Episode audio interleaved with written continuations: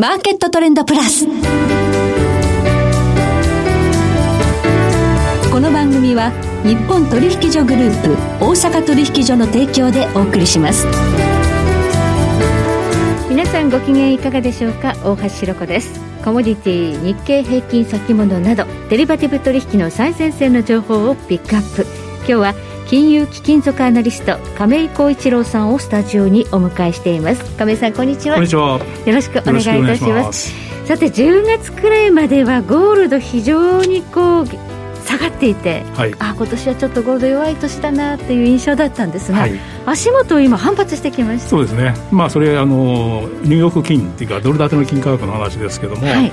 その夏場に向けてねやっぱり今年とはやっぱり非常にドルが強かったじゃないですか、はい、やっぱりドルが強いと、まあ、金が売られるニューヨーク金が売られるっていうことで大体こう3回ほどねその1700ドル割れるということででどんどんその10月末から11月の初めこれ3日に1618っていうところまで。ここまで下がってちょっとこうレンジの加減をちょっと割ったかなっていう、ね、そこが実はそこになって、ええ、まあ、ちょうどあのドル高とアメリカの長期金利、はい、10年債利回りが一緒に上がったっていうそれ合わさった時に売られてこれはファンドがね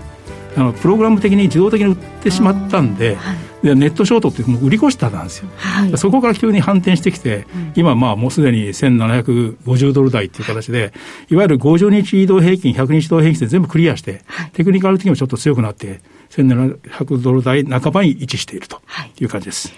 それにしましても、今週、そして12月と、結構重要な金融イベント多いということで特に今週はですね。特に今週ですね。はい。はいはい、えー、このイベントをどうこなすのか、どのようにゴールドを動かしていくのか、はい、今日はこの点についてお話を伺っていきたいと思います。どうぞよろしくお願いいたします。その前に今日の主な指標をお伝えしておきましょう。今日大引けの日経平均株価です。134円99銭安、28,000飛び27円84銭で取引を終了しました。そして今、代償の日経平均先物夜間取引スタートしています。28,000飛び80円で動いています。日経平均ボラティリティインデックスは18.71でした。そしてコモディティ東京プラッツドバイ原油先物中心現月23年5月切りは日中取引の終値で3710円高、6万7180円となりました。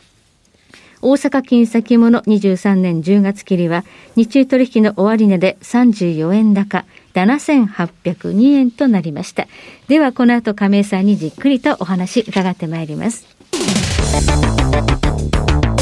マーケットトレンドプラス。さて、今日は金融貴金属アナリスト亀井光一郎さんにお話を伺ってまいります。さあ、今週は11月が終わって12月に入るということもありまして、え様々な重要な経済指標が出てくる。プラス、え大事なパウエルさんのなんか講演もある講演ありますね。これパネルですけども、はい、まあ雇用だとか、はい、その景気の見通しっていうことが含まれるので、えー、まあまさにね、はい、その12月の FOMC13 女子の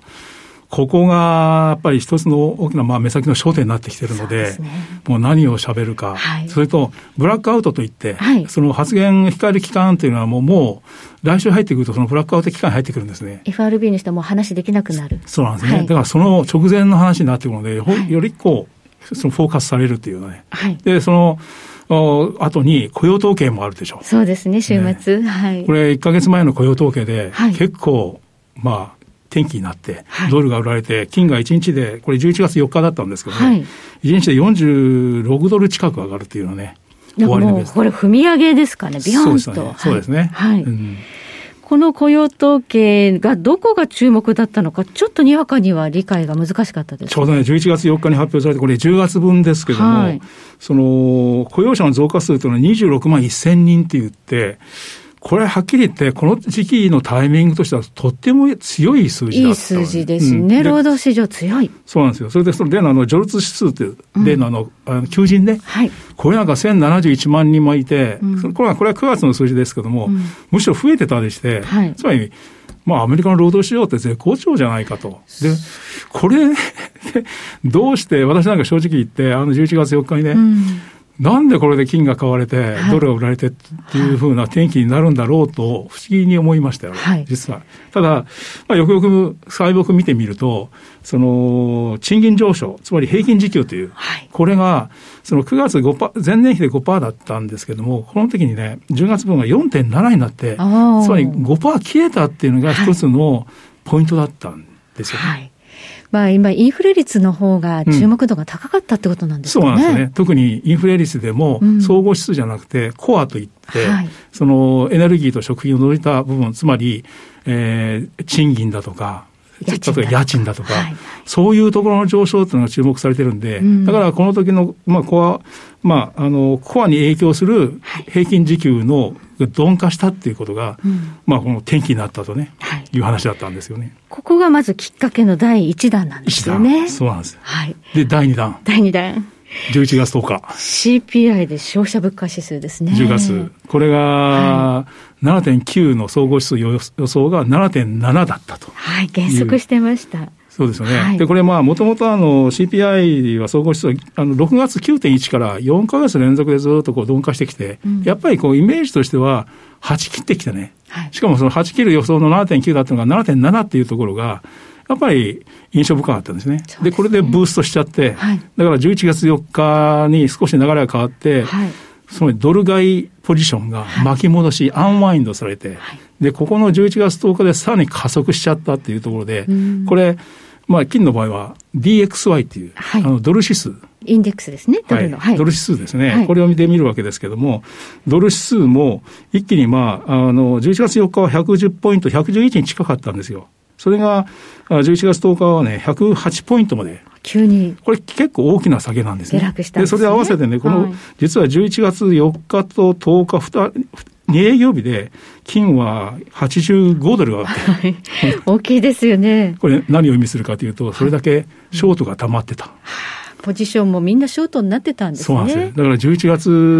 3日、はい、これは FOMC があった日ですけどね、その時に安値が1618、引け値が1630だったんで、この時段階でネットショートだったんですよね。はいうん、ここまで下がると、ちょっと心理的にはだいぶ悪化してたんですけどね。そうなんですね。はい。うんまあ、レンジの加減割ってたらどうしようかなと思ってたら、やっぱり戻ってきました、レンジの中に。ショートカバーラリー、まさに踏み上げですね、はい、踏み上げてということですね。で、まあ、いよいよ今度は、えーまあ、FOMC に向けてということになるんですが、前月の FOMC の議事録っていうのは何か注目点ありましたやっぱり23日これ発表されましたけども、うん、これね、報道されましたけど、かなり多数が、はい、要するに、利上げペースを落とすと言ってると。はい、という反面、はい、その、これ、まあ、かなり多数がそうね、利上げペースを落とすって言ってるんだけど、様々なメンバーが、要するに政策金利の最終的な水準、つまりいわゆるターミナルレート、その、ね、今回の利上げサイクルの中でどこまで金利上げるんだと、はい、その最終、終着点の金利がもっと上がるんだと。でも、その、上がる、どこまで上がるかが見えないので。うん、これ、多数なのかっていうと、さまざまなメンバーっていうのは、なんか微妙な表現ですけどね。まあ、英語でサムとか、い。ろいろその、はい、それを訳するときにね、はい、言うんですけど、ただまあ、かなり多数っていうのはもう大多数が、要するに原則だっていうことで、これはもう、もう12月は0.75じゃなくて0.5だとい。う話ですよね。はい、ただ、まあ、最終着地点、ターミナルレートに関しましては、まだはっきりと決めかねてるってことですね。そうです。これはまあ、一言で言うと、インフレ次第っていうことなんだけども、実はそのニューヨーク金を見るときで、はい、このターミナルレートが確定しないってことが、一つ上値をね、その抑えてるんですよ。要するにそのなかなかその買いづらいんですよね。どこまで上がるかわからないっていうことは、ドルだってまだピークアウトしてないかもねって話につながるでしょう。はい、だから、まあそこがね、その示してくれるっていうのは、はっきり言って、12月のね、うん、FOMC で、それが出てくるんではないかっていうのが、実は金市場の視点としては、そこをね、期待してるんです、今。はい。うん、まあ、今回は、まあ、いろいろこう、経済見通し、それから金利見通し、ドットチャートも出てくるということで。そうなんですね。はっきりとは見えてきますね。12月時点でのということで。そうですね。はい、で、その点でね、ちょっと気をつけたいのは、私はあの、はいまあ、FRB 高官の発言でね、はい、そのサンフランシスコ連銀のデイリー総裁。デイリーさん。このはい、この人は今月、例えば11月の17日、ないしは先週の月曜日の21日にも、結構発言してるんですけども、はい、これ17日の時にはね、4.75から5.25の見通しだっていう具体的なね、数字を上げてきてるんです。ターミナルレート。はい。これ、実はこの方は、この人は、ハト派で知られてる人だよね。はい。だから、これだけちょっとこう強めの数字を言うっていうのはちょっと意外性が5.25あるんですよ。はい。それと、先週はね、その、インフレについてね、その、結構、まあ、インフレが高い状態が続くんだけども、これもしかしてね、うん、あまりにも締めすぎちゃって、調整行き過ぎたら、不必要な痛みを伴う景気低下、低迷を招きかねないんだって、そこは注意しなきゃいけないっていう。要するにオーバーキルになりかねないと。そういう発言もしてるのよ。だから、その、やっぱりここがね、今まではどちらかというと、その、締めすぎるよりも、締めないリスクの方が高いんだから、締めすぎたリスクの方が取るんだ、私たちはっていうのが、パウエル議長を始めた言葉だったんだけど、ここに来て、ちょっとやっぱり締めすぎに注意ね、という話をして、なおかつそう言いながら、4.75から5.25という レンジを言うっていうね、私はね、どうもこのデイリーさんっていうのは、その今の FRB の執行部を代弁してるのではないかなというふうに思うんですよね。はい、特にサンフランシスコ連銀っていうのは非常にその管轄範囲も広いし、はい、まあ、あのーまあ、もともとね、はい、イエレン、今財務長官ですけど、イエレンさんもここの総裁から FRB の議長になったし、はい、まあ、ニューヨーク連銀の総裁のウィリアムズさんも、ここの総裁だったんです、はい、ああ、重要なポストなのかもしれないですね。そういうね、一連の流れがあるんですよ。だから、この、まあ、直近の発言を受けて、まあ、これ、この30日のパウエル発言は非常に注目なんだけども、はい、私はこのデイリー発言っていうのは、一つの方向性をね、はい、示してるんじゃないかなと。いうふうに思いますよね、最近はでも、あのブロードさんの発言も結構目立ってる、ね、これはね、今週、昨日ですよ、はい、あのブロードさんは、まあ、これはあの、もしかしたら7%もありかねってことを言って、すごく注目されたんですけれども、はい、やはり今回は、まだね、制約的な水準じゃないというふうにブラッド総裁、まあ、セントリス連銀の総裁ですけれども、言ってて、で、この、まあ、3.75から4の今水準ですけど、これを5から5.25に上げて、で、今年年内いっぱい、ないしは24年もこの水準を維持する必要があると。で、これは最右翼の高派です。最も強い。だから、ただし、このブラッド総裁にしても、12月の FOMC のね、利上げ幅についてはパウエル議長に任せると。あ、そうなんですね。そういうことをね、発言してるんですね。はい、つまりまあ、それは0.5っていうふうに、パウエル議長さんは選ぶんでしょうけども、はい、ただ、私としてはこういう意見だと。はい、だからそれある程度ね、まあ、マーケット、特に株式市場を中心に、前のめりにね、利下げまで織り込みそうになるじゃないですか。はい。だから、多分この、まあ、ブラード発言というのは、牽制球投げてるのかなと。なるほど。いうふうに思います。特に株は本当にすごい上がってきましたからね。はい、まあ、あの、明日のパウエルさんの、まあ、講演というのもありますが、じゃあ、12月、結構ターミナルレートもはっきりと見えてきて、なんかこう、ゲームチェンジャーというか、と本思いますね。だから、むしろね、通過した後の方がニューヨーク金は動きやすくなる、はい、つまり上に、はい、というふうに強気で読みたいと思いますね。霧が晴れるみたいな印象でしょうかね。そうですね、一つね。うん、まあ、それにしましても、これほどまでに急激な金利上昇でも、金あんまり下がらなかったねこれ引いてみればね、はい、こんだけ、その、ガンガンに利上げしたのに、まあ、安値でも1600ドル台ですから、まあ、一言言って強いですよね。強いですね。それがさらにということになるかもしれないそうですね。ありがとうございます。え今日は金融貴金属アナリスト亀井浩一郎さんお迎えしましてお話を伺いました。亀井さんどうもありがとうございました。はい、どうもありがとうございました。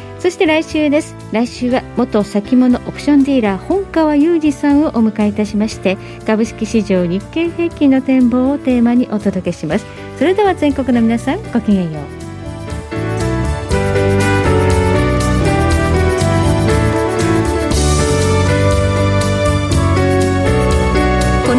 は日本取引所グループ大阪取引所の提供でお送りしました。